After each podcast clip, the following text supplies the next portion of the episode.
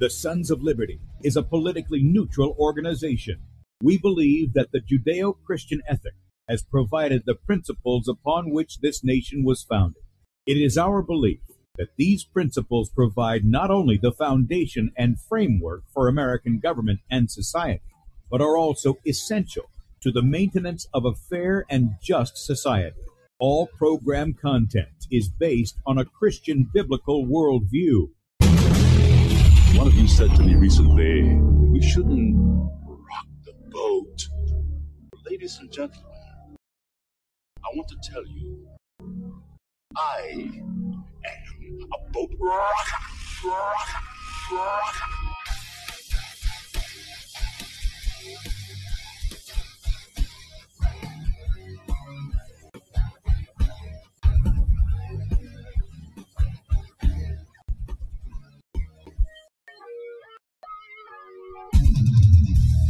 Good day, America. Welcome, Christians, conservatives, constitutionalists, liberals, libertarians, communists, Islamists, LGBTQ, RSTV, WXYZ people, all the boat rockers in the house, and anybody else I may have missed to the Sons of Liberty radio show here on Red State Talk Radio, where we use the Bible and the Constitution not to see who's on the right or the left, but who is on the straight and narrow.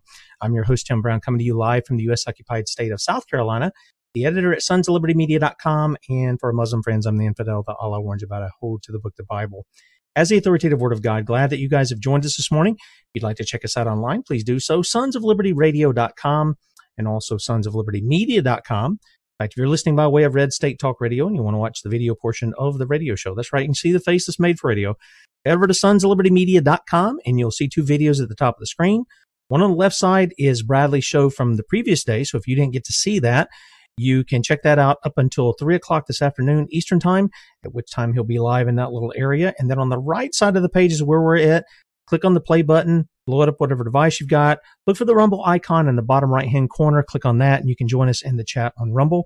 Got a lot of friends over there on Rumble who join us each day, and we appreciate your support over there. We're also streaming live to Rumble at Sons of Liberty Radio Live. That's the channel. Be sure to subscribe there.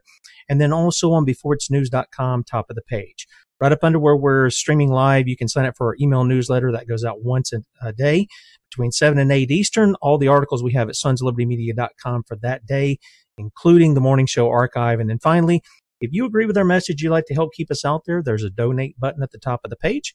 Click on that, make a one time donation, or you can partner with us monthly as a son or daughter of liberty. And uh, we appreciate everyone who does support us. Even if you don't give money, if you pray for us, if you encourage us, many of you have sent me just encouraging messages in uh, letter or email or any of these kind of messages. You don't you don't know what, how how much energy that gives you. I've often said uh, when I worked for other people, um, hey, you know, it's great to get a raise. Everybody can use a raise, but just coming behind somebody and patting them on the back and saying good job or boy you really helped out. Those kind of things they're they're worth gold to the person uh, that you do it for. So uh, we appreciate your support very much. Now today we're going to be t- you know we've been on this thing about the federal reserve uh, the lawless money that we've encountered and that has largely propelled all of the lawlessness that we have in our country and even in the world is lawless money. And we pointed back to scripture. You know, God says that a unjust weight and a measure is an abomination. You know, you'll often hear preachers talk about sodomy being an abomination. We'll talk about the shedding of innocent blood being an abomination. But what about lawless money? Not many preachers go there, do they? And yet that is a really a foundation for why we have so much lawlessness in our society that comes out of the heart of man, uh, is having lawless money. Now, with that said, we've also been around this whole idea of 15 minute cities, the smart cities and such. And I read an article recently over at technocracy.news by Leo Hohmann. I, I, think that's how you pronounce it. If not, I'll get a correction on that in just a moment. But uh, it, it was called Trump's Call for Building Freedom Cities Mimics Technocracy. And uh, we had on the show previously Patrick Wood, who runs technocracy.news, and we talked about uh, something that was a couple of years ago, I think, that we that we uh, had Patrick on. And I asked him if he would come on to be willing to talk about this because, as you know, here at the Sons of Liberty, one of the things that we've done is we pointed out you, you've got your two party system, which John Adams saw as a great evil. And in the one, they come at you with the mask off. That's the Democrats. They come at you full, full Marxist, socialist, communist, the whole isms of the ists and all the other with them. And then you've got the Republicans act in such a fashion, kind of like, uh, the Harlem Globetrotters and the Washington Generals. They're the Washington Generals. They're just kind of controlled opposition there. They still let everybody do anything, but they say all the right stuff, or at least sometimes they do. So with this, it looks like what's happening is there's a marketing pitch by Trump calling something freedom city cities, which is basically the same thing as the 15 minute city. So to help me bring all this out is Patrick Wood from technocracy.news. And it's my privilege to welcome you back to the Sons of Liberty. Good to see you, man. Yeah, good to see you. This is a big topic. Yeah, yeah. Now I got to tell you, uh, I play, I played this video and I'll, i want to play this first. Well, let's, let's wait on that. I'm going to play the, the Trump spiel that he gives on the freedom cities in mm-hmm. a minute. But can you help people understand who may, who may be new to all this? A lot of our mm-hmm. audience is, is very educated in this, but can you help people understand what is a mm-hmm. 15 minute city? And is it the mm-hmm. same thing as the smart cities? And, and who is really backing those kinds of things? It is. It's very much like a smart city. Or you, I don't know if you could say all smart cities are not necessarily a 15 minute city and vice versa, but uh, a smart uh, a 15 minute city is definitely a quote unquote smart city. It's going to be saturated with technology to to monitor and track people ad infinitum. Uh, this whole movement comes from uh, the, this technocracy uh, cartel that we see throughout the world that are bent on moving everybody into cities for one thing and then controlling them once they're in the cities as products as uh, raw materials for products even. And we see this uh, through agenda 21 to 2030 agenda the new urban agenda. All of this comes from the united nations basically but there's a story behind the united nations as well. How did they get a hold of this doctrine? Where did where did they get their intellectual um, encouragement from. And, you know, we'll talk about that maybe in a second, but that's it in a nutshell.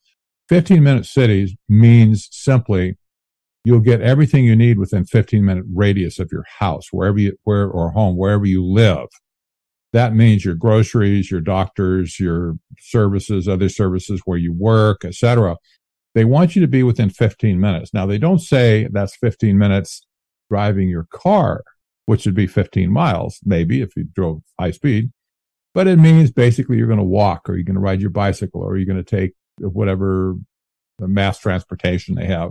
That 15 minutes, if you understand. So, uh, people that have, uh, where this has been applied, like in England right now, the people in England are having a, just a, an absolute hissy fit over this 15 minute city stuff because you know, it means you can't you can't travel outside of it, eh, or you're going to get penalized. You're either going to pay a penalty, or you're going to uh, get in trouble. Have to you know maybe pay uh, carbon credits or something like that if you have to get outside of it. It's absolutely insane.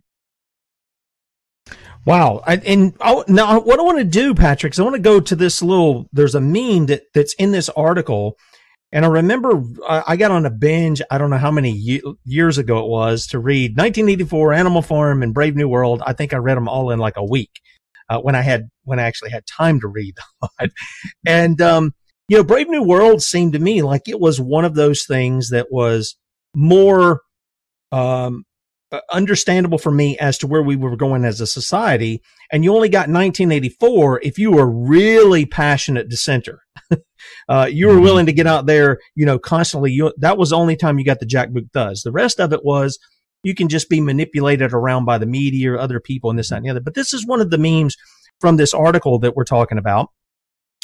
And this is Aldous Huxley, 1931. This is what he said. The perfect dictatorship would have the appearance of a democracy. In other words, even our our the framers of our constitution rejected a pure democracy. They they didn't do that. They did leave a democratic process. We do use you know uh, the the majority vote to elect uh, elect uh, representatives and stuff like that. But uh, he says it would have the appearance of democracy, but would basically be a prison without walls in which the prisoners would not even dream of escaping it would essentially be a system of slavery where through consumption and entertainment, does that sound familiar, everybody? the slaves would love their servitudes. Now, is this in fact what's going on in the United States? Because I see it real clear uh, now that that is exactly what's going on here. Yes, it is. And uh, just as a, a point of um, correction on that, um, Brave New World, of course, was written in 1932. That was the same year that technocracy was uh, being created at uh, Columbia University in New York City. And he was looking into the face of technocracy when he wrote the book, Brave New World.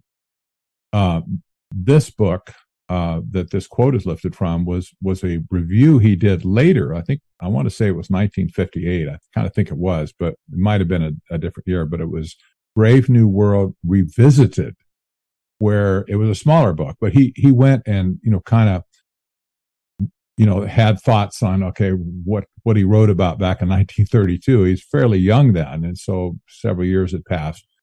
And um, this is what he concluded about scientific dictatorship. What if a scientific scientific dictatorship ever got a hold of the world? This is what it would look like, and there would be no, uh, you know, you wouldn't get free from it. And basically, you'd have to learn, kind of like the Stockholm syndrome. You'd kind of have to learn to love your servitude, and it would be normal. It would be your normal, your new normal of life. Yeah, and it says in essence, so what we're seeing is, and I know Leo tied this in with um uh with with the with the obviously the cities that are there.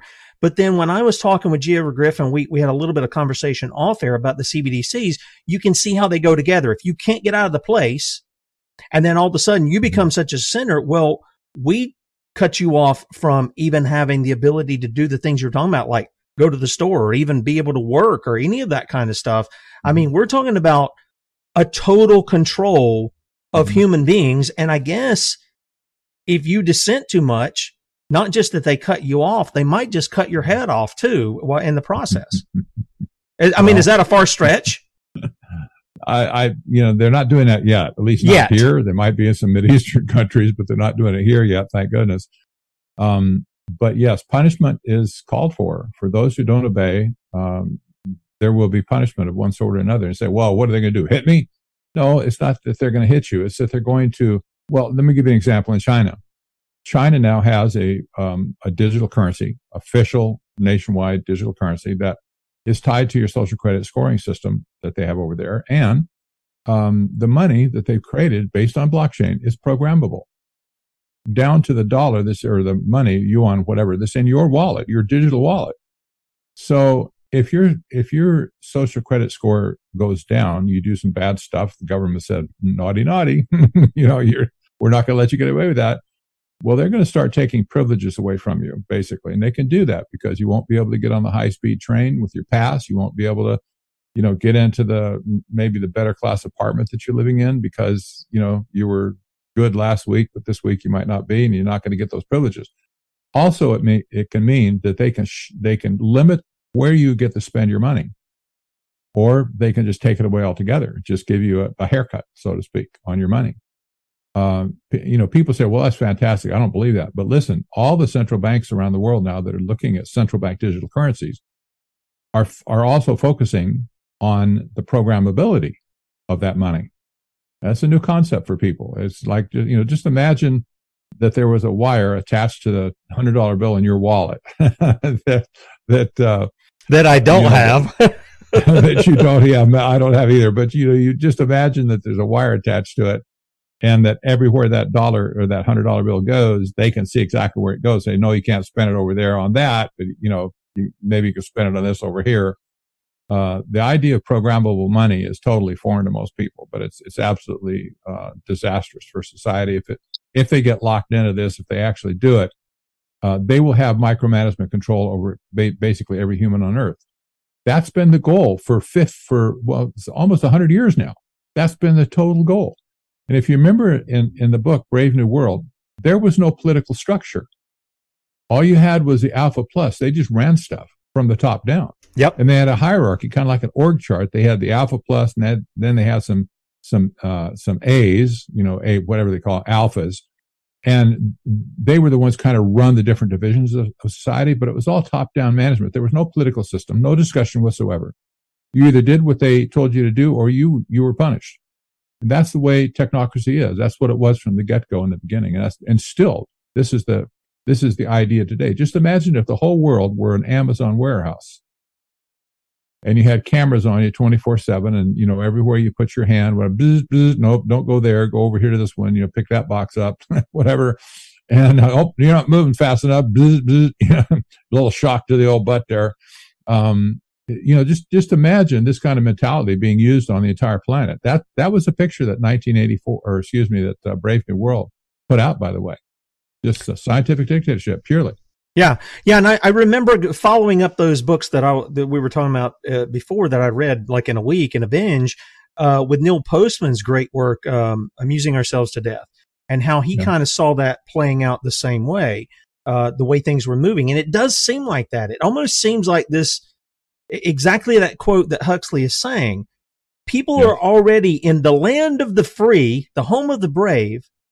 The people don't realize that they're being human trafficked every day and that they are not free. They think they're free because, well, I'm not in a, in a prison cell and I can go where I want to. I can go eat what I want to eat. I can go see what I want to see. And they think that's freedom, mm-hmm. but they're always tied back to, I, I, I think I'm seeing it most clearly to the to the lawless money system because without that most people don't function they don't get food they don't have a house they don't have electricity they don't have a phone they don't have they can't go to their neighbors because they can't get gas. If you don't have the money system in place, you can't survive in that society. So that's right. So it, their point is a total control. I mean, it, they want they want Winston, but they want him in in in the Brave New World, right? Is that am I missing something there? That's what they're wanting, right? well, that's right. Yeah. The, the, the difference, of course, between 1984 and Brave New World is a Brave New World uh, control people through pleasure. And uh, 1984 controls people through pain. And we know now there can be uh, used effectively in, in whatever situation. You can use pleasure on one hand, but if people really step out of line, you can use some pain. But that was the primary difference between the two. And they, they both ended up with auto, autocratic control over the subjects that they were attempting to manipulate. Now, who are the main people, just so people understand, who are the main people that push this? And when I say main people, I, I know they're organizations. Um, I, the World Economic Forum is one that pushes it. Yes. The United Nations pushes it. I think through sustainable development goals, they're kind of doing it that way. Uh, yes. They're they're even throwing some some form of spirituality in uh, mingled in with that because we've done a bunch of shows with Lynn Taylor on that. Mm-hmm. Um, but who else is promoting these kinds of things? Are there other organizations? I'm sure there's other nonprofits, NGOs, and such who are doing it. But are, what individuals would people be familiar with, at least here in the United States, who would be promoting these kinds of things? Yeah, you know, uh, Klaus Schwab wrote a book called The Great Narrative. Um, and I learned something from that. It was a boring book. It was a horrible book, as a matter of fact, but I learned something from it. And that basically that is whoever controls the narrative controls everything. And the narrative is by and large a con job. If you, but if you can get people to believe a certain thing or a certain thing's going to happen, whatever, you can manipulate and control them through the narrative, through the use of the narrative. So this narrative, the question, the big question is who, who spun this narrative in the first place that it should be followed by the people of the world? Because you have what, whoever's at the top doing this, you have all of these other sub organizations that have bought into it and they're just compliantly going along. Uh, you could probably list hundreds of NGOs, for instance, that are just that's all they do is they think about this stuff. You know, they think about sustainable development, they think about climate change, they think about uh, you know sustainable policies, resilience, and inclusiveness, and all that kind of stuff. Um, are they the perpetrators of the narrative? No, they're they're the carrier outers of the of the narrative.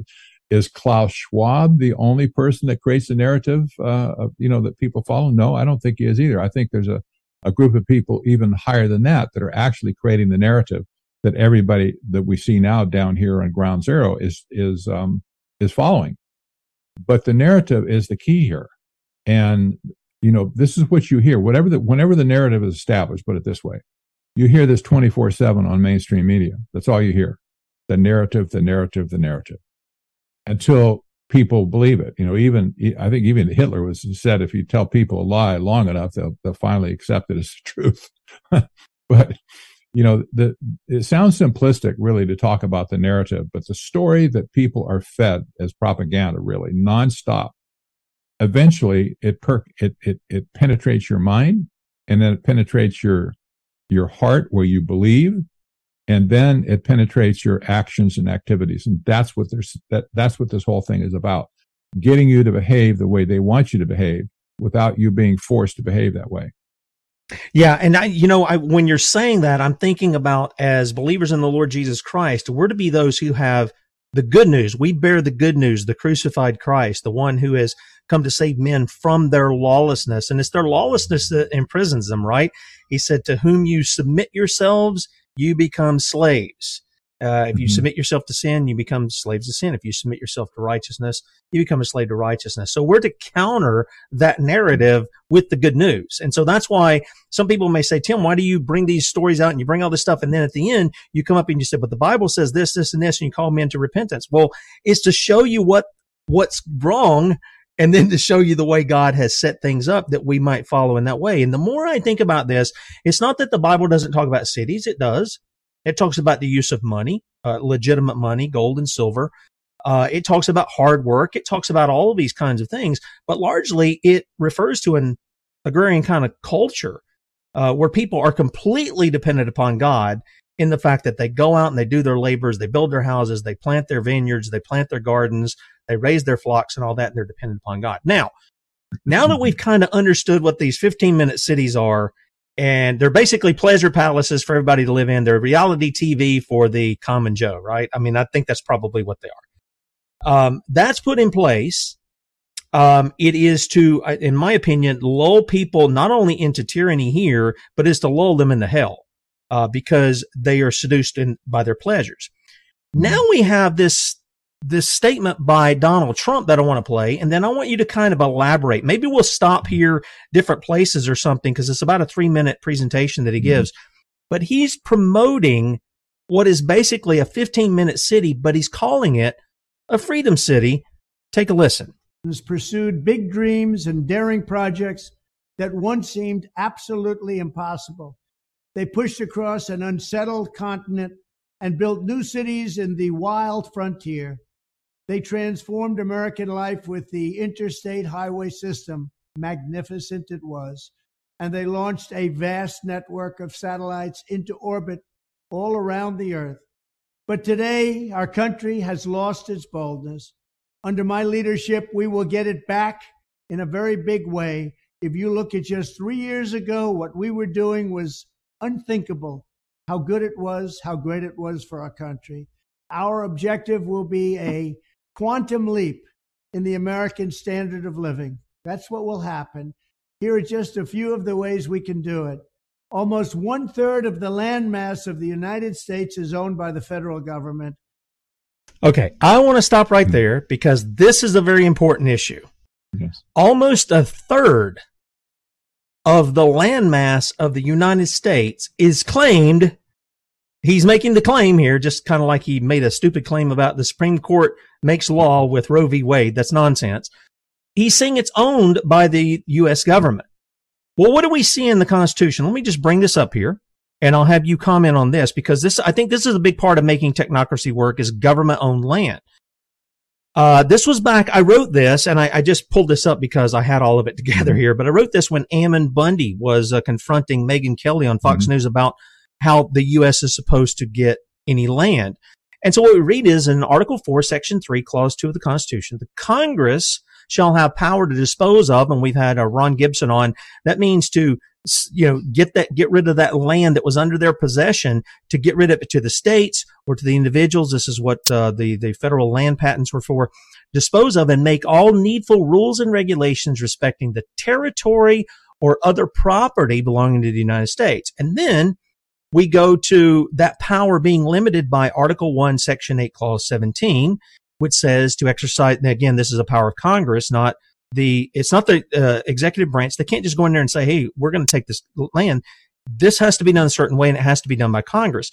The exercise exclusive legislation in all cases whatsoever over such district not exceeding 10 miles square, that's DC as may, but cessation, uh, of particular states and the acceptance of Congress become the seat of government of the United States and to exercise like authority over all places purchased by the consent of the legislature of the state. So the U.S. government cannot obtain land unless it obtains it through the legislature of whatever state has the land.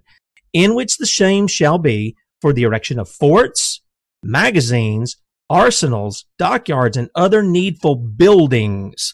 And so one of the interesting things was these guys went up to Oregon and they said, you guys have a bird farm out here. This is not constitutional. You can't claim any of this kind of stuff. Is the land grab really key here in instituting technocracy? Oh, I'm sorry. Uh, I'll say, okay, I'll say absolutely it is. And okay. originally, and I've said this a thousand times, you, you may have heard me in interviews and stuff say it. The simplest way to understand this whole thing, if you, especially if you go back to the genesis of modern globalization, which is back in 1973 when the Trilateral Commission was formed, they swore that they were going to create a new international economic order. They, it's all over their literature. We, we wrote about it extensively back then, myself and uh, Professor Antony Sutton. And we, we documented exactly what they said they were going to do. We saw at that point that basically it was a land grab. But now, and that was just a simple nationwide land grab, but now it's gone global through the, through the eyes of technocracy to, to uh, to corral, best word to use, I think, to corral land all over the world, grabbing the resources of the world and keeping those resources for themselves, uh, whether for their own personal consumption or making things to have other people consume. But when Klaus Schwab says you'll by 2030 you'll own nothing and be happy, this this is just evidence of the land grab, the resource grab that's been in play for 50 years and it's been very successful. And part of that we can see in how much land the U.S. government owns. They have no business owning that much land. Every time that they've taken land away from a state, it goes out of the state's tax rolls. They they don't have any ability to commercialize that land, to collect taxes on it, etc. And now I think uh, something like I want to say 360 or 70 million acres, million acres are owned by the federal government much of it's locked off, fenced off with gates you can't get in. Um, yeah. yeah. this sounds insane, but but if you know, maybe you could. The best way to explain it, I think, is to remember the. I'm thinking of the movie 007 movie called Goldfinger. I think it was the first one in the series. Goldfinger was a madman that loved gold, and so he he bought massive amounts of gold. Then he hatched this plot. He's going to put an atomic device and he's going to rob, uh, supposedly going to rob Fort Knox and he's going to uh, put a atomic device in it and blow it up is what it turned out to be in the end. And his logic was not to steal the gold in Fort Knox at all. His logic was irradiate the gold in Fort Knox, making his gold worth everything in the world. he had all the rest of the gold on the outside and Fort yeah. Knox would end up with nothing, right? So every time this this land like this, these 300 million plus acres are taken offline, they're not available for anything. They, they can't you can't do anything with it. There's no commercial value to it, no development value to it. But it is to them, and they've done this around the world. They've done it with oil, with minerals. They've done it with forests. They've done it. You know, you look at the United Nations with all their heritage zones and stuff they've declared. You look at what the World Bank has done with IMF and stuff to take you know, take massive tracts of land offline in, in various countries around the world, especially in South Africa or uh, Africa and South America. Um, this is intentional, very intentional to grab the resources of the world. That's the simplest way to understand modern globalization. And we can thank David Rockefeller, for that, I think, my opinion. Yeah. Uh, he was the one that really had the idea in the first place. And you talked about money. We probably ought to bring this up. You yeah, talked please. about money when when the Trilateral Commission was formed in 1973, that was right after gold was decoupled from the dollar. I was one of those original gold bugs, by the way. I was I was a crazy person on the outside looking in. Everybody else, they everybody thought I was nuts. But Rockefeller, being the chairman of Chase Manhattan Bank at that point, he was not stupid. He may have been evil, but he was not stupid. As the as the manager, director, owner of a bank, a giant bank, I think maybe it was number five in the world at the time, he had a problem because he knew if his wealth was in dollars, was in money, that eventually, because now we have fiat currency, he knew mathematically it was going to happen someday that the fiat currencies of the world would evaporate and go up in flames, and he would be left with nothing. he had to ask the question, okay, what else can I do? If, if, if money is going to be, I better start making my move now. If money's going to be burned up one day because fiat currency will always be burned up eventually, then what can he do in the meantime to protect his wealth? Well, own the resources, just like Job in the Old Testament. You know, you had cattle, you had sheep, you had land, you had timber, yep. you had oil and everything else, gold mines. Uh, own the resources. Then it doesn't matter what kind of money's on top of it. If you own the resources, people will come to you and give you whatever you ask for. And it doesn't matter if it's a barter system or if it's wampum or notches in a stick. They own the resources. You don't. and you will do whatever you have to do to get it from them. So, you know, this, this, this money angle, I think was really big when Rockefeller said, we're taking off in this direction. And what he has created along the way is he's dead now, of course, but what he created was a system of sustainable development, Agenda 21 and 2030 Agenda ultimately. He gave it to the United Nations. They took it to the world. The United Nations has done the same thing on a global basis that we have done on a local basis here. And collectively, so many resources have already been taken offline and put into this global common trust, in their view, this global common trust that they will have access to, but only them, not you and I. We won't be able to do anything with it, but they will have access to it. And they mean to literally to deny the rest of the world the right to access any of those resources directly. Incredible. Incredible. Okay, let's play a little bit more here of what Donald Trump has to say with regards to his freedom cities. With just a very, very small portion of that land, just a fraction, one half of 1%. Would you believe that? We should hold no, a contest to charter up to 10 new cities and award them to the best proposals for development. In other words, we'll actually build new cities in our country again. These freedom cities will reopen the frontier, reignite American imagination, and give hundreds of thousands of young people and other people, all hardworking families, a new shot at home ownership and, in fact, the American dream. Another big opportunity is in transportation. Okay, so so let's look at this hmm. one first somehow he thinks that the job of the presidency, which it's only a couple of paragraphs that the job description is, and the main one is mm. to make sure the law is enforced. It's not anything about creating jobs. It isn't anything mm. about having a home. It isn't anything about building a city or any of this stuff.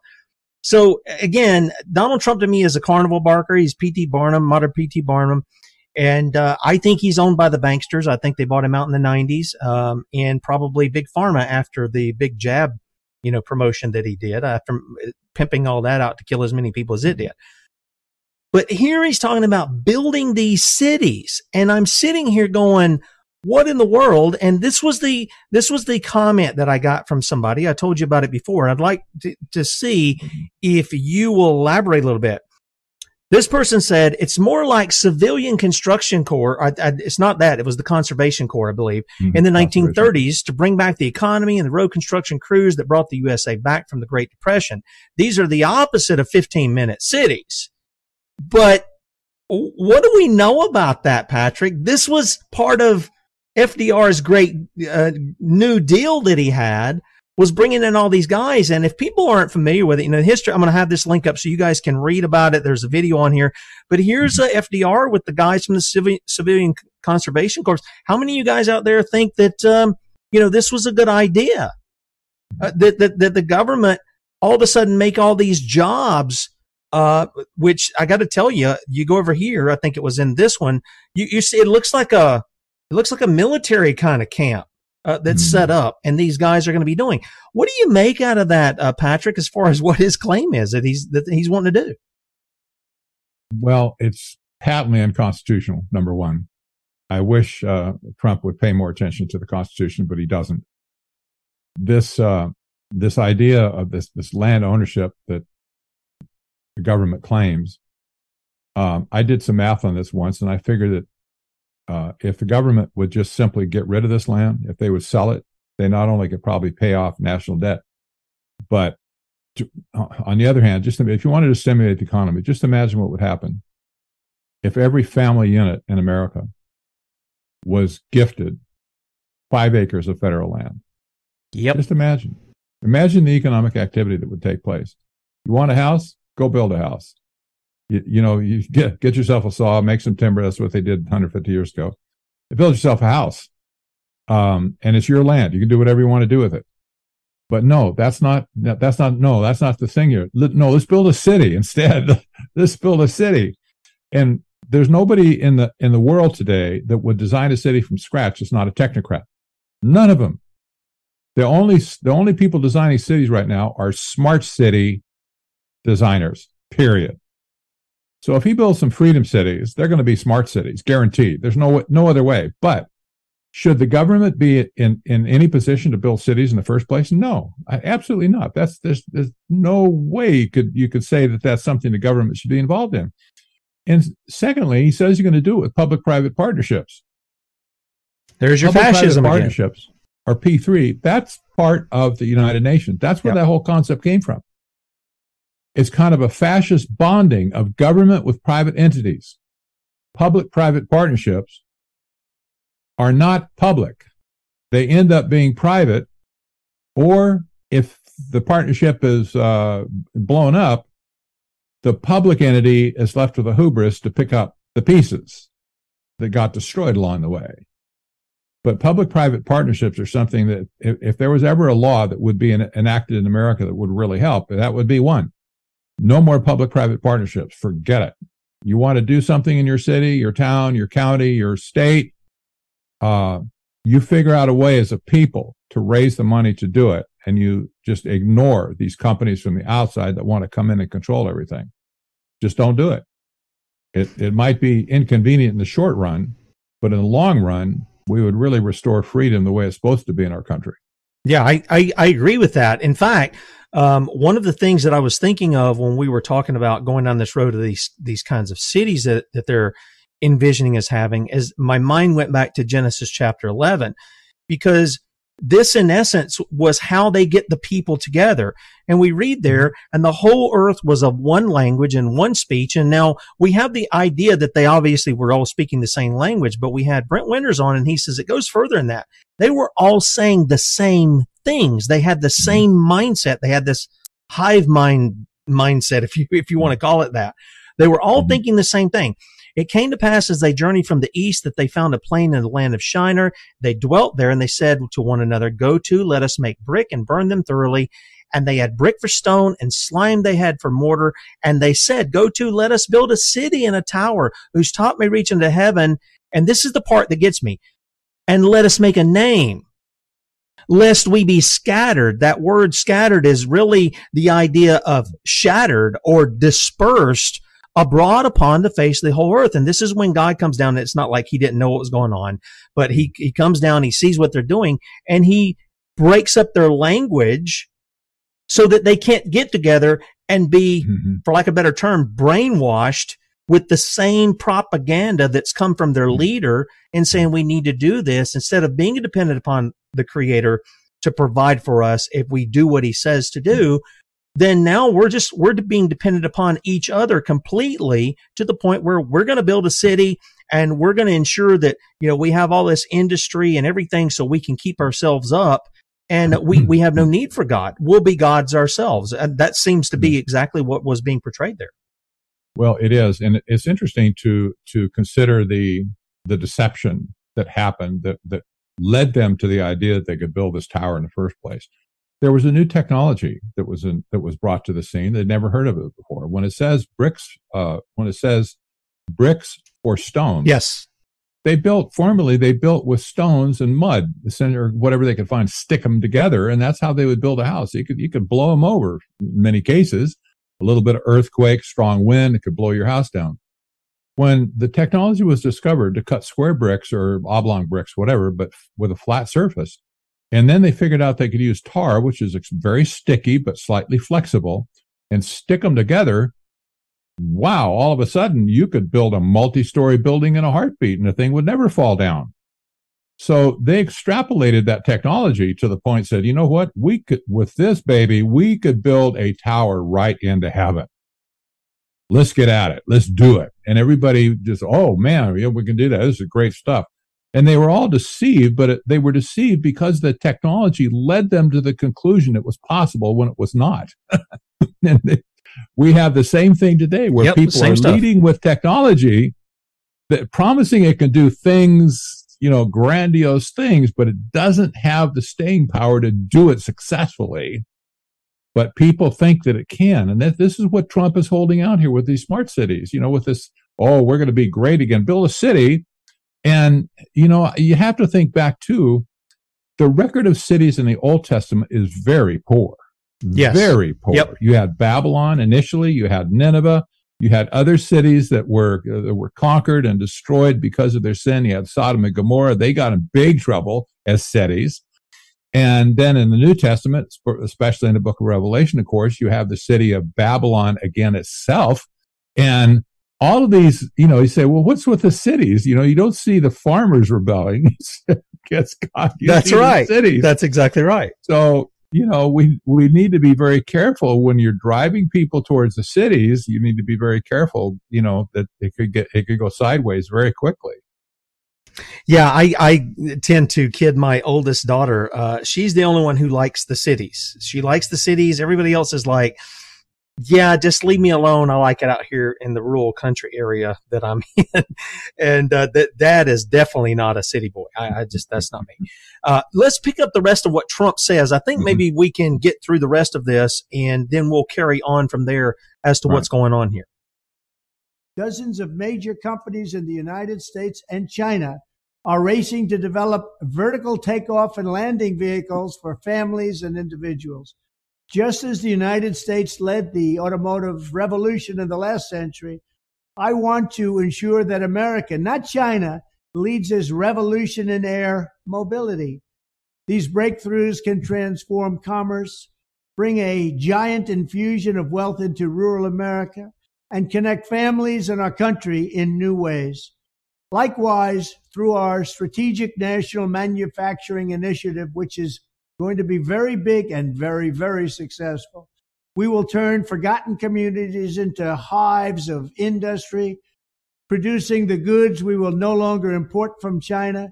We will also have a major initiative on lowering the cost of living with a special focus on lowering the cost of a new car and lowering the cost to build a single family home. Okay, okay. I just Hmm. yeah.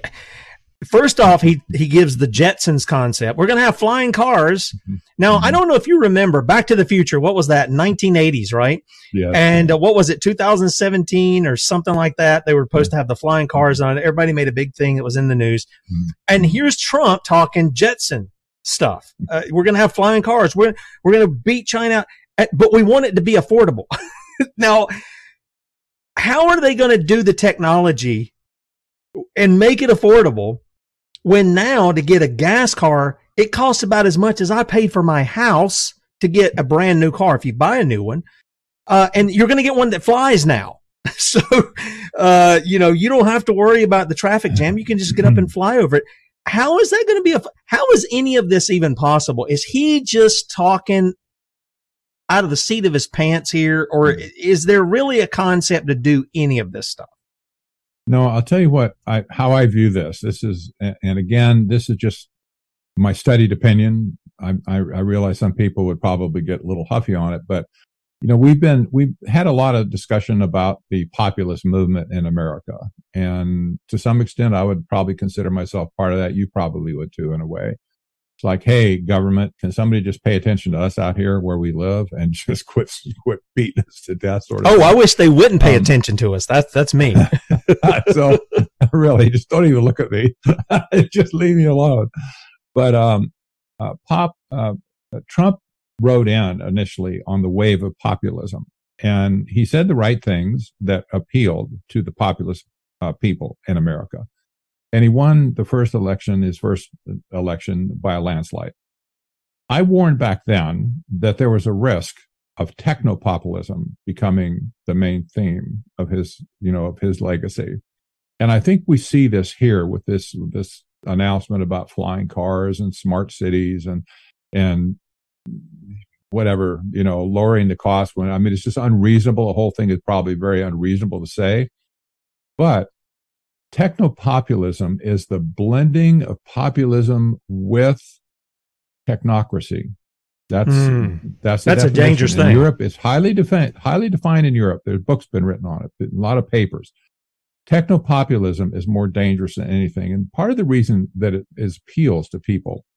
The populist movement by itself does not have any expertise, so to speak, to do anything. Like they can't run the septic systems in the town, and you know they can't run the you know communication system and stuff. They want things to work, but they they as a as a movement don't have any institutional uh, expertise to make it work. So they have to reach out to technocrats to do it. People like Anthony Fauci, for instance, a classic example of a technocrat. The government, you know, the populist movement cave said, okay, you do it, you take care of that. And this is, in my opinion, I think Trump is expressing his affinity for technopopulism right now. I think, I think that's what we're seeing because he's talking populism out of one side of his mouth and then he's talking technocracy out of the other side. That the blending of the two is really traditionally, I think, w- would fit the definition of technopopulism. Okay, so would you say he is? Um, how shall we? How shall we put this? Channeling Nimrod at this point? Is that what? Is that what? I mean, would that be a good? Would that be a good way to say it? Seriously. well, it could be. Uh, there's a lot of people channeling Nimrod right now around the world. It's not just him. yeah. Uh, Well, no. I here. I, here's where I'm most concerned. Uh, I- you know, a lot of the people that have supported him have had their eyes open to him now.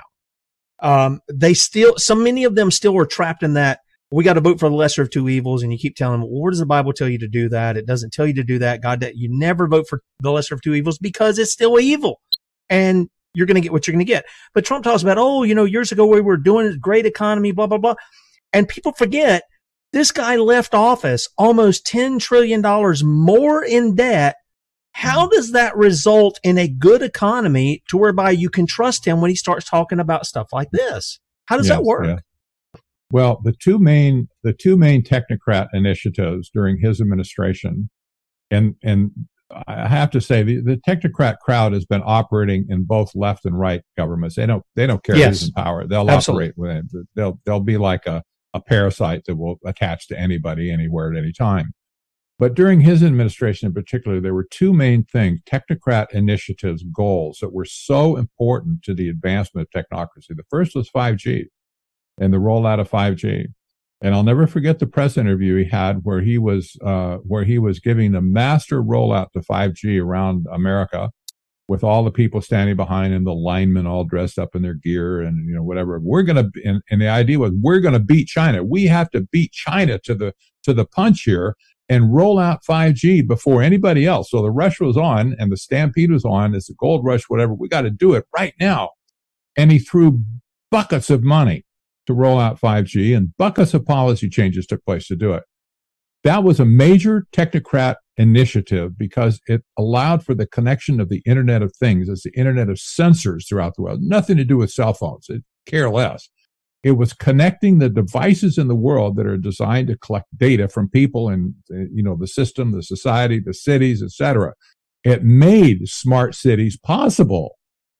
So the second thing he did that was just major to the technocrat transhuman meme was, of course, um, Operation Warp Speed. And standing in front of Anthony Fauci instead of you know kicking his little keister off the set altogether, that he brought the the the messenger RNA shots in, allowed for them to be passed through the FDA without any restraint, completely experimental, and then use the military of all things. You know, what's wrong with FedEx and UPS? I don't know. They did used to do a fine job, but use the military to to be to to enable this program to deliver the vaccine on an express thing, quote unquote vaccine, to all the country. Those two things right there did more damage to us in terms of technocracy and transhumanism than anything anybody's done probably for 40 years. Hmm. It was just huge. Now, there were other things as well, but those two are giant standout things. He never should have gotten involved with 5G. He should have just kept his mouth shut and let it happen the way business might happen. And of course, with the vaccine thing, same thing. Just leave it alone. Keep the government's got no business in that anyway. people should make their own decisions what they want to do or not do, and they should tell the truth. But for all of the for all of the stuff, for all of the lies that we had along the way, we never had a champion stand up. Certainly not in the Biden administration, but even even in in the Trump administration, we never we never had somebody stand up and simply just tell the American people the truth about something. Hmm. And they should have. Well, would another thing that could be tied in there be in between that, and that was when he had uh, uh, his son-in-law Kushner take and develop that tracking software for the phones because that was the first time that I heard it yeah. things roll out to where certain phones you couldn't turn it off. It was just it was going to be on. Yes, it, was that a part of that as well? Absolutely, and and I have to say, I don't know if you remember seeing the clip, but uh, but Kushner is an outright transhumanist. Yeah, sure. He's he said it. He flat out said, "I'm a transhumanist. I I believe I want to, you know, say uh, death is a sickness, and I want to conquer the sickness."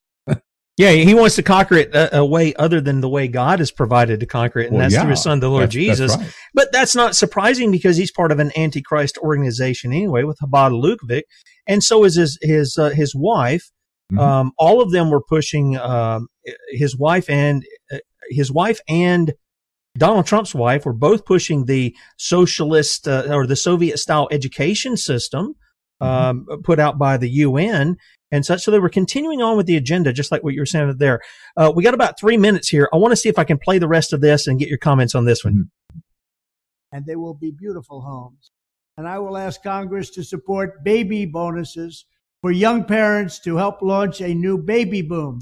Baby Finally, boom. I'll challenge the governors of all 50 states to join me in a great modernization and beautification campaign, getting rid of ugly buildings, refurbishing our parks and our public spaces, making cities and towns more livable, ensuring a pristine environment, and building towering monuments to our true American heroes. Very importantly, I will also make sure all of these new places are safe. We love and cherish our police. They will do the job the way they have to. It is time to start talking about greatness for our country again. I will dramatically increase living standards and build a future that brings our country together through excitement, opportunity, and success. Thank you very much. All right. So he's going to make these cities safe. And it's not with you yes. defending yourself. It's with police. It's, it's mm-hmm. agents of the mm-hmm. state that's going to make it safe. Now, I don't know anywhere, and I'm not taking a shot at cops, but I, you know, I think back and I think back to when police became what they were. Uh, I believe the first time you really see them, sort of, so to speak, is with the lawmen who were chasing down the runaway slaves and stuff, and then it grew from there. It sort of seemed like your friendly neighborhood Barney Fife at sometimes. There were some really good cops um, who basically minded their own business and they only did something if you were vi- you were really violating God's law. Then it starts picking up with man's laws, insignificant little things, fining people, which I tell my boys, I said, this is why you need be careful. I said, because they're after your money. After you work for it, if you're going 10 miles over the speed limit, they want two or $300 of your money. That's what they want to do. So he's saying all these things. He's throwing these last things in there. And we got about a minute. Can you hang over for just a little bit if we end maybe a couple of minutes just to get your thoughts on that? What's your final comments on what he just said here? I'll let you speak and then we'll cut off for the, for the end of the thing, let you promote uh, the website there. Well, it's we all need hope for sure. I mean, it's nice to get a hopeful message from somebody. But in this case, it's fantasy. It can't happen the way he says it's going to happen. He doesn't have the power to do it, nor should the power of the government be used to even attempt it. So, you know, it's a message, it's a false hope that he's offering people. I don't know who would really buy into this, honestly, that you know, this Jetson view of the world. But, you know, it's really shaky. He's really on shaky ground here. I, I'd be, I wouldn't be surprised if a lot of people just kind of turned the channel off and said, man, he's, he slipped it here. Whatever yeah. he's talking about, you know, he can't, you know, just like this is, this ain't going to happen the way he thinks it is. Yeah. Patrick, so, hang on. Uh, everybody join us on sonsoflibertymedia.com for the rest of this. We'll just hold Patrick over a few minutes. Tell people where they can find out more about you real quick. You have about 10 seconds. technocracy.news. Everything's there. Technocracy.news. Okay. All right. Uh, Patrick Wood is going to stay with us just a couple of minutes, so you can catch us on sonsoflibertymedia.com. Bradley will be with you at 3 p.m. Eastern, 2 p.m. Central, sonsoflibertymedia.com. And Lord willing, I'm going to be back with you in the morning, 6 a.m., bright and early. Talk to you then. See you. Okay, I want to welcome everybody coming over from Red State Talk Radio. And uh, Patrick, I, I, I, didn't mean to cut you off there, but obviously we got we got to say goodbye to those people on the radio and, and welcome the other ones coming over. But if you would finish your thought there, and then I got one final question I'm going to ask you uh, once you're done. Well, all I was saying is that the promises that Trump is making here uh, it's it's it's an encouraging message on one hand. You want to believe it. I mean, you just say, "Man, that would be really great." You know, just kind of sit back and envision what it could be. So I'd love that kind of world, but it's not in our reach. It just flat out is not in our reach right now. It is not. It does not line up with reality, and we need leaders. I, I'll just say this as a blanket statement: we need leaders who are willing to face reality as it really is not as what they want it to be, Amen. not as what they dream it to be, but as it really is. And if there are problems to be solved, and there are, we need people to face those problems realistically and figure out real solutions for them, not just Pollyannish statements like we're going to be great again and we're going to, you know, we're going to make the world wonderful because we're going to build cities and smart cities and 15 minute cities and freedom cities or whatever they want to call it. This is not this is not facing reality that we're in right now. And most people i think are just really they're pressed down enough where they're really sick of people promising you know th- stuff they can't deliver and blowing smoke at them i think people are just really fed up with it generally now i don't know how it's going to resolve i'm not saying i'm not too interested in the political scene right now anyway but as i said before trump has fallen into this techno populism concept uh, which is a thing. Is that you can you can look it up on the internet, techno populism, all one word, and you'll find out it's very it's very ugly. It's it's not a good thing because it's a blending of populism, where the people are getting together hoping for you know to change things through dialogue and discussion and whatever, and then tech, technocrats move in uh, and they tend to take over the whole thing. It ends up calling techno populism uh, very dangerous. I reject that whole concept basically myself personally because it involves technocracy and technocrats. Okay. All right. And let me ask you this before I get to the final question. Are because we made mention a little bit of the money and we made mention of the land. Yeah. Are UBIs in this as well? Would they be contained in the in the these freedom cities or these uh, 15 minute cities, smart cities? Universal basic income, I presume, is what you're yes, talking about, yes. UBIs. UBI was a concept developed in 1932 at Columbia University within the original framework of technocracy. That's how they were going to pay. Incredible. People. Yeah. I mean, that, this has been around forever. And you see people like, uh, well, like Sam Altman, uh, thinking of uh, Andrew Yang, who ran for president uh, a few years ago. Um, people like Elon Musk and others, they're all calling for universal basic income. So well, how did they come up with that? Is that a brand new idea? No, it's not. It was, it's been around for almost a hundred years. And the, the mantra has never changed. The, the trajectory has never changed. Technocracy was what it was back as a replacement economic system for capitalism and for enterprise. It was set in stone back at Columbia University in 1932 and it has progressed over the years. Very, very little has changed in the concept uh, they were going to use originally uh, energy as a currency. They wanted to create a, an energy scrip to give to people. They wanted to get rid of money altogether. No, nothing to do with money, price based economics. They wanted to give everybody an energy scrip so that they could pay uh, according to the energy that went into something to make it. We see carbon credits, we see carbon offsets, we see carbon this and that, and carbon credit cards all over the place. This has not changed either. It's the same thing from the 1930s.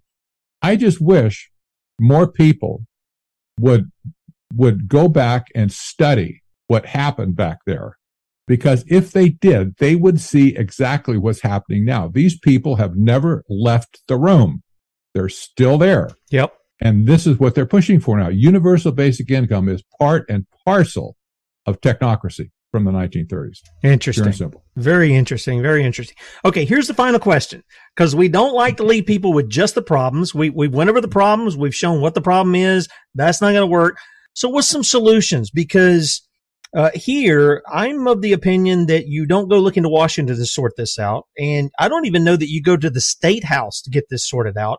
I think you got to Mm-hmm. you got to deal with this stuff in your local community. You got to deal Yes. with this among your neighbors and stuff. Yeah. And I think we've been pulled away largely over what I I don't even know how my my days go by so fast uh, that I sometimes don't even know what day, month, or year I'm in sometimes. Uh, but it, it, it's kind of like for the past however many years we've had social media, it's it's sort of pulled us away from one another. We don't have closeness in our community. We do see it when there's like a hurricane or something. You'll see people out helping each other and stuff like this. But in large measure, people are sort of distant from one another in many ways, and social media is a way it's Mhm. kind of done that. And I've seen people's attitudes, you know, flare Mhm. up on social media. They say things to people they would never say to them in their if they were face to face. So we see these Mhm. kind of things. What are some things that people could do? Do you have some bullet points that people could start looking at and saying, "How can I get involved with this to push back against that?" Yes, I think um, I think there's a couple of things that we can do that are tangible. Uh, to use a computer term, firewall. Uh, you know, a firewall means the protection around the computer so hackers can't get in, right? With with bad stuff. but uh, people that live in a community, uh, could be a small community, could be a city, even could be a little bit larger. It doesn't matter. But uh, the only way you in a community can put a firewall around your city or town to keep this stuff out and to throw out the bad stuff, the bad policies that are there, is for you to get a seat at the table within your community. Uh, we have neglected this generally for probably 50 years. That we've been told, "Oh, let the experts take care of it. You you don't need to be involved. You, we don't want to hear your opinion or whatever." But this needs, to, in my opinion, this needs to change radically. Cities are making a difference, and towns are making a difference by by people getting involved with the civic uh, you know, scene, the civic discourse, whatever, to to get a seat at the table to express their opinions and thoughts. This is all, of course, according to the concept of the First Amendment, free speech, freedom of the press, freedom to assemble, etc. Uh, those were unalienable rights. The founders said they were given by God, not by man. Well, how come we're not exercising those across America? How come the church isn't exercising? Christians Amen. and churches exercising these things. It's not that you go out and shake your fist at somebody and call them out and call them names and stuff. That's not it at all. But the place for civil discourse is wide open right now. You know, I, I think back to Daniel, for instance. If, if Dan, if anybody could have had a right to shake his fist at, a, at an institution, it would have been Daniel. But he didn't. He went in with a calm demeanor and just said, I am who I am and I ain't no more. and he just did his thing. He, he got into a position of influence by being reasonable, by being smart, by being, you know, uh, savvy to people, by, by managing people correctly, uh, treating people with dignity, yet still able to direct them in certain ways and so on. And, you know, we need, uh, literally, we need a nation of Daniels to set things right in our country. And the only way you can do this is for people to get a seat at the table in a local community. It's not enough to protect yourself individually. And I've heard people in the city, say, oh, I've got dehydrated food. Oh, I got gold. Oh, I got silver. Or I got guns. And okay, so you got all that and you got your little plot and whatever. Have you ever considered what your neighbors have or don't have? you know, are you, you really Oh, think exactly. you're going to survive there by yourself Yeah. because you're an isolationist? Get out of here. You need to get your community going in the right direction. And that means you need to get out and talk to your community. so connecting back again, connecting with people one on one, one in a hundred, you know, one in a thousand, whatever. We need to connect with people. Absolutely.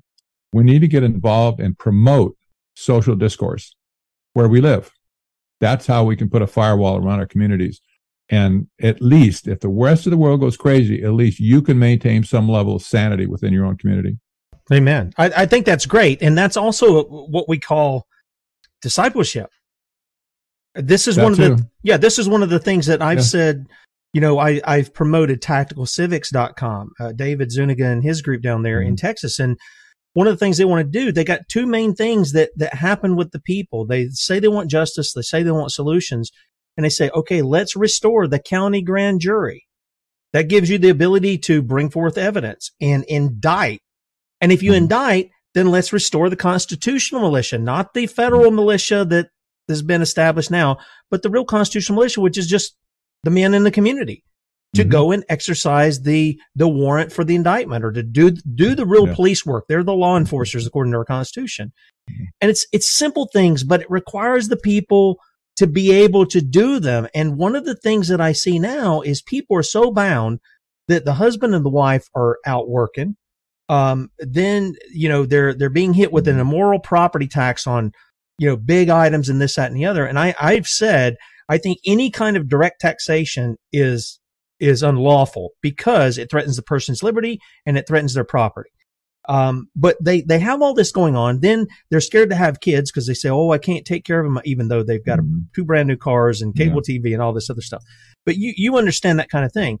So you've, you've got this, you've got this stuff put in and it's like, I don't have, I, I can see them now. I don't have time that I can go be on this board over here. Or I can go to this county council or I can do these kind of things. And I think that's in large measure by design. They're, the, the Marxists target the family. They get them split. Um, they're happy for them to live together, uh, but they don't want them functioning as a unit. And so then that makes the family a prey, which then makes them easier to control in these kind of situations. But I do think dealing locally, building that community up is a great, uh, great exhortation. Is there a final word you want to leave the audience with? I'll give you the last word. And if you will, tell them again where they can find out uh, more well, about you. thank you. Thank you. I, I want to say that's why I created a nonprofit uh, several years ago called Citizens for Free Speech. And we developed training programs that can help people get a place, you know, get a seat at the table, get involved in civic discourse. Many people don't know how to communicate anymore. They really have lost the art. I mean, think of all the families that broke up during COVID. They can't talk to each other anymore. They don't know how to communicate. Well, we've got a great training training class uh, course, actually several courses that we uh, that we offer to people to be able to be active in their local community. We talk about things like not only interpersonal communications, but also things like citizen journalism. How can you reinstitute a means of communication with the community with uh, with journalistic tools, even printing just simple printing of newsletters and stuff to get certain stories out. Um, there's lots of things people can do, and you know we want to just make a make the smorgasbord available to them to train people how to do it, and let them go out and do stuff in the community. We don't we're not so concerned about the policies that people want to change, but you know what they are. It's your community for Pete's sake. Go figure it out. Uh, but the thing is, you need to be involved. And our director, national director of training says, if you don't have a seat at the table, you are what's for dinner tonight. Mm, mm, boy, that's powerful. That's powerful. Tell people where they can find out more about you on, on their website. Well, technocracy.news, there's all kinds of information there. There's an about page. And uh, of course, there's stories posted every day. I have a Substack account also. You can see the quickening report on the right there. That um, is a, a premium account, of course, but at a small charge. Um, but it's the way people can support me. I post several things a month over there on the quickening report. And you know that's it. I'm doing a daily uh, daily TV show for um, uh, Worldview Weekend uh, on technocracy and transhumanism. I call it the Quickening Report. But uh, the point is to get uh, to get videos out there scattered all over the place talking about technocracy, transhumanism, and the practical side of surviving it, and also what people can do about it. Okay. All right. Patrick Wood, technocracy.news. Hang on. I'll say goodbye to you off air. Guys, catch Bradley at 3 p.m. Eastern, 2 p.m. Central, sons of liberty media.com. And then we'll be back with you in the morning, Lord willing, 6 a.m. bright and early. Talk to you then. See you.